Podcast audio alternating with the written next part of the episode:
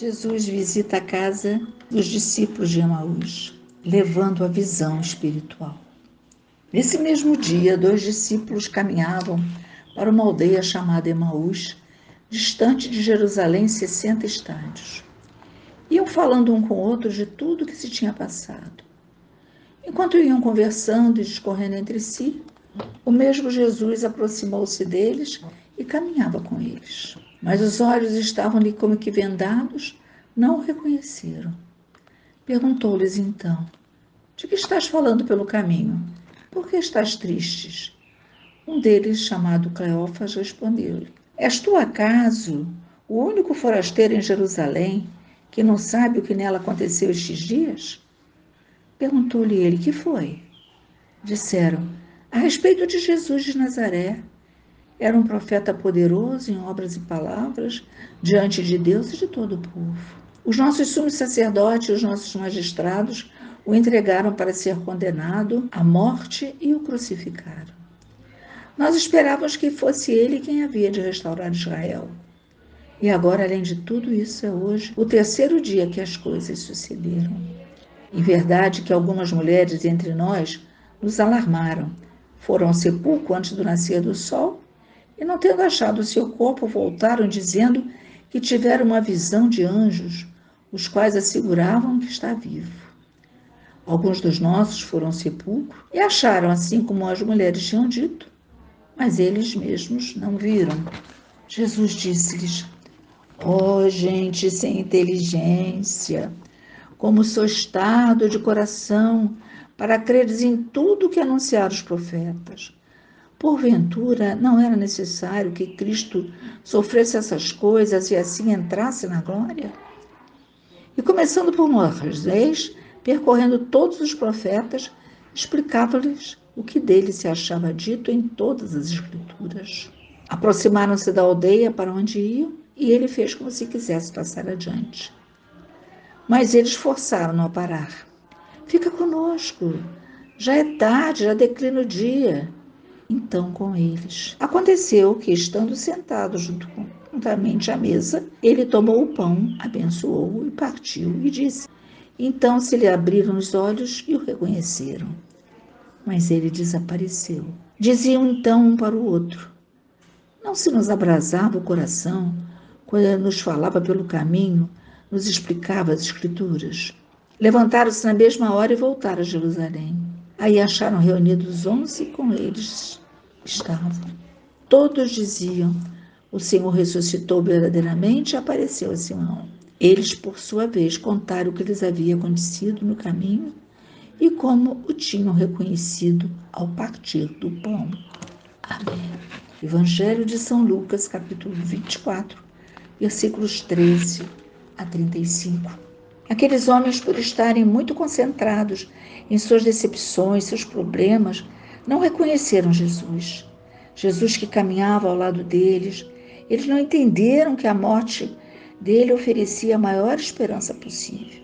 Ao expressarem a sua tristeza e confusão, Jesus respondeu citando as Escrituras e aplicando a situação, como também hoje em nossos momentos de dúvida e medo, podemos encontrar o supremo auxílio nas Escrituras. Jesus quer entrar em sua casa para abrir os seus olhos espirituais e ver que ele sempre esteve em sua família. Você não consegue ver uma solução para sua família? Jesus está contigo e abrirá os seus olhos. Amém.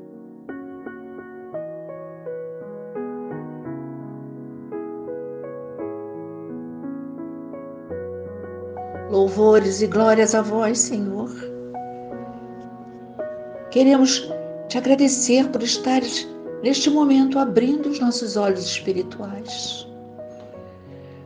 Os nossos olhos têm se fechado, Senhor, pelo excesso de preocupação, pelos problemas que tentamos e não conseguimos dar a eles uma solução segura, porque estamos tentando sozinhos e sozinhos nada conseguimos.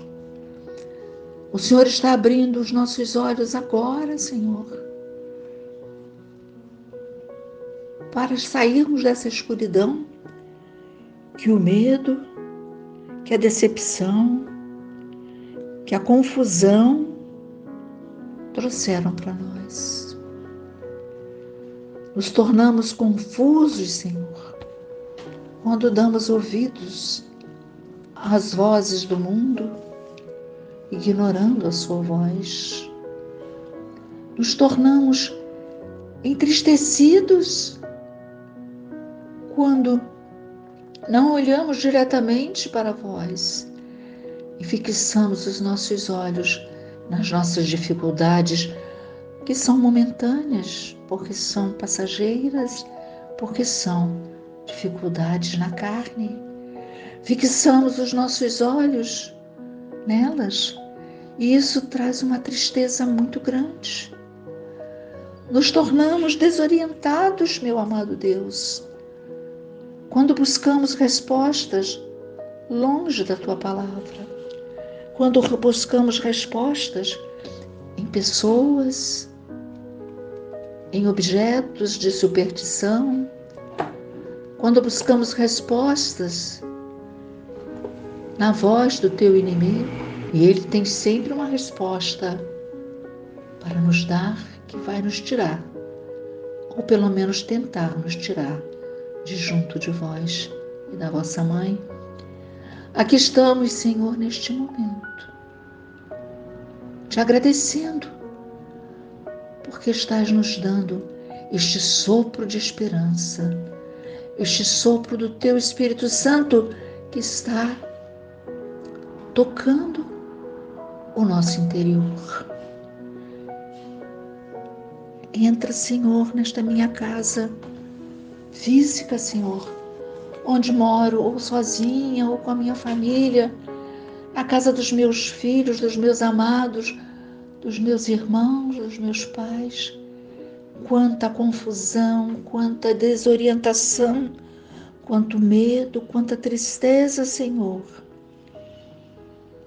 Porque perdemos o foco que é olhar para vós. Queremos aprender a olhar para vós de novo, Senhor. Encontrar os teus olhos no meio da tempestade. Encontrar a tua voz firme, mas mansa, nos dizer: Venha a mim, você que está cansado. Me dá o seu fardo e eu te aliviarei. Olha, Senhor, precisamos tanto desse alívio. Esse fardo pesado, encurvando os nossos corações, nublando os nossos sentimentos, confundindo a nossa mente. Queremos te pedir, Senhor, que os nossos ouvidos sejam direcionados para a vossa voz, porque a voz do mundo nos confunde. A voz do mundo diz para nós é olho por olho, Vai, vinga-te, vai, mostra que podes fazer isso também. Vai, não te arrependa, vá, não perdoe. E é o mundo sussurrando, gritando às vezes dentro de nós. Colocamos as mãos na cabeça como que entorpecidos, mas agora nos acalmamos na tua presença porque a tua presença nos traz a sua voz, a voz firme e suave do pastor, do pastor que deixa 99 ovelhas em segurança para buscar aquela que está perdida, que está confusa. Ah, Senhor, o Senhor sempre esteve e está dentro da nossa casa. Por que, Senhor? ficamos desta maneira? Para quê? Agora a resposta é tão clara.